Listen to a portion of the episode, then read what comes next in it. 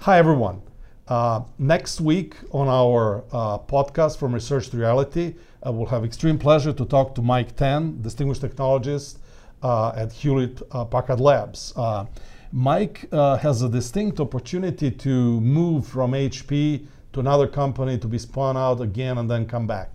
Mike, what are you going to talk to us about next week? Well, next week I'll describe briefly about the work that we're doing in regards to uh, photonics, trying to make low-cost optical solutions for our, uh, you know, computers, and then I'll, you know, kind of give you an idea of this whole process that happened to me, starting out with uh, Hewlett Packard Labs, then being spun out to Agilent Labs, then being sold as part of the company to, uh, you know, the Semiconductor Products Group company to which became Avago, and then from Avago, then coming back to HP again to lead this uh, work on uh, basically short distance optical links.